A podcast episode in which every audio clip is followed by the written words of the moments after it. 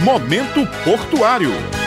E nós estamos voltando com mais um Momento Portuário, trazendo, portanto, a diretora-presidente da Companhia Docas da Paraíba, ela que vai trazer informações sobre o tema de hoje, que é a operação noturna. Doutora Gilmara, muito bom dia. Muito bom dia, meu querido Mangueira, bom dia a todos os ouvintes do nosso programa Momento Portuário. Com muita satisfação estamos aqui para a gente dialogar mais um pouco sobre o Porto de Cabedelo. O Porto de Cabedelo está pronto para receber navios no período da noite? nós estamos com uma última obra, a iluminação de terra, para que a gente possa efetivamente cumprir todas as etapas que foram exigidas pela Capitania dos Portos, que representa a Marinha, mas uma notícia muito boa, muito positiva é que sim, o porto já está apto a receber navios no período noturno. A gente recebeu formalmente o documento da Capitania dos Portos através do comandante dos portos, onde ele faz esse apontamento. É importante que a gente destaque que nos últimos 10 anos havia uma proibição para que o porto de Cabedelo recebesse navios navios no período da noite. A gente só tem autorização para atracar ou desatracar os nossos navios à luz do dia, porque a sinalização ela era muito precária. É bom que todos saibam, uma vez que o navio chega no Porto de Cabedelo, a operação de carga e de descarga que é feita pelos trabalhadores portuários, ela é 24 horas. Porto não pode parar, porque existe valores que são muito expressivos, então a gente também precisa mostrar agilidade para que a gente possa sempre ser competitivos. As boias que que iluminam o canal de acesso eram as mesmas desde a inauguração do porto, doutora Gilmara? Nós tínhamos boias da década de 30, quando o nosso porto foi concebido e foi instalado. Por isso mesmo que a Capitania dos Portos ela fazia essa restrição para que a gente não fizesse atracação de navios no período noturno, porque a sinalização ela era muito precária. Quando a gente fala de boia, eu faço esse destaque de que uma boia ela é uma sinalização, ela é um farol onde ela ilumina o canal de acesso, ou seja, onde ela dá o caminho por onde o navio vai passar para que ele chegue com segurança até o nosso cais. Então, antigamente, nós tínhamos apenas nove boias luminosas, essas boias elas eram de aço, e hoje o que é que nós temos? Nós temos 17 boias luminosas de polietileno, que é um material muito mais moderno. A gente ainda tem boias sobressalentes que já para manutenção, Porto, como eu falei, não pode parar. Então a gente já está apto a fazer manutenção e substituição dessas essas boias. As boias antigas, Mangueira, que nós tínhamos, elas tinham um alcance de 5 milhas náuticas, que é o que vale a 9 quilômetros. Essas boias novas que nós temos agora instaladas no Porto de Cabedelo, elas têm um alcance de 10 milhas náuticas. Isso equivale a 18 quilômetros. Então foi um investimento muito importante feito pelo governo federal junto com o governo do estado para que a gente pudesse trazer essa modernização tão importante para o Porto de Cabedelo e ter essa autorização da Marinha para atracação e desatracação de navios no período noturno. Isso diminui custos de fretes marítimos, isso traz mais segurança para as operações, isso traz mais eficiência e coloca realmente o Porto de Cabedelo num patamar diferenciado, que é o que a gente precisa, ter modernidade para que cada vez mais possa estar atraindo investimentos e movimentação de cargas. Vamos fazer agora uma pequena pausa para a curiosidade com Ranielson Lima.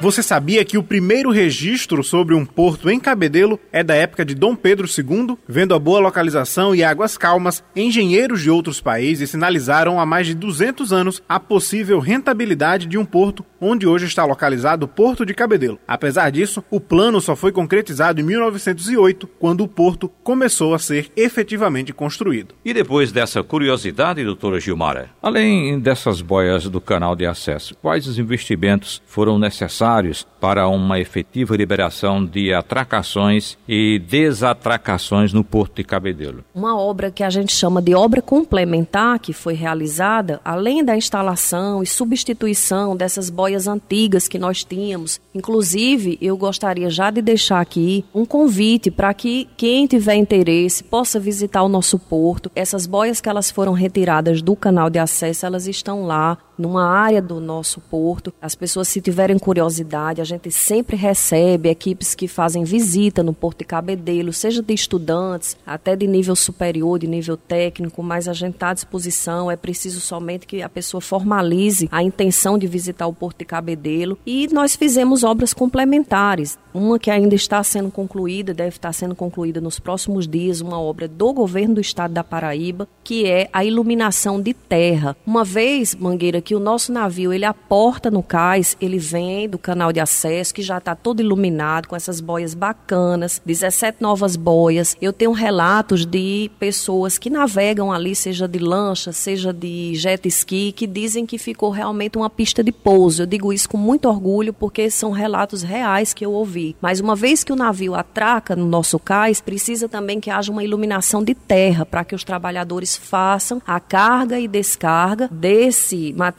que vem ou que sai dos nossos navios com muita segurança. E é essa obra que está sendo finalizada, mas torno a dizer que a gente já tem com muita satisfação a liberação da Capitania dos Portos para a movimentação do porto 24 horas. A senhora falou muito bem aí em segurança. Então, quais medidas de segurança são necessárias para os navios e operadores portuários? Nós trabalhamos com um conjunto de medidas de segurança e de atores envolvidos na operação de navios, isso em qualquer porto. Eu queria destacar especialmente para conhecimento dos nossos ouvintes uma norma internacional de segurança que a gente segue, que é o ISPS Code. É uma norma que foi implantada depois daquele atentado do 11 de setembro das Torres Gêmeas nos Estados Unidos. Então, para que todos os ouvintes saibam, o porto ele funciona como um aeroporto, ele é uma alfândega. Então, qualquer pessoa que passa pelo porto, ela passa pelo uma catraca, detector de metais, os carros também são vistoriados, porque você está dentro de um recinto que a gente chama alfandegado. E as normas de segurança, elas, além das que o porto cumpre, que a gente chama de autoridade portuária, portuária, existem as normas de segurança que são cumpridas pela Marinha, que a gente chama de autoridade marítima. Mas além disso, Mangueira, dentro do Porto de Cabedelo, eu tenho cinco órgãos federais que atuam em conjunto com o Porto. Quais são eles? Ministério do Trabalho e Emprego, Polícia Federal, Receita Federal, Anvisa e ANTAC. E Ministério da Agricultura também. Então, quando um navio de trigo diz eu quero aportar no Porto de Cabedelo no dia tal, é preciso que todos esses órgãos entrem num sistema eletrônico e deem um ok para que esse navio realmente tenha autorização de atracar no nosso porto e depois disso essa carga ela vai ser inspecionada e fiscalizada dentro da responsabilidade de cada órgão desse. É uma engrenagem que ela funciona muito bem, muito bacana para quem trabalha, para quem vive nesse mundo portuário, que a gente vê o empenho de tantos órgãos para que haja realmente segurança das atividades. Encerramos, portanto, aqui mais um momento portuário. Obrigado, portanto, aos nossos ouvintes e nós voltamos na próxima semana com mais um Momento Portuário. Momento Portuário.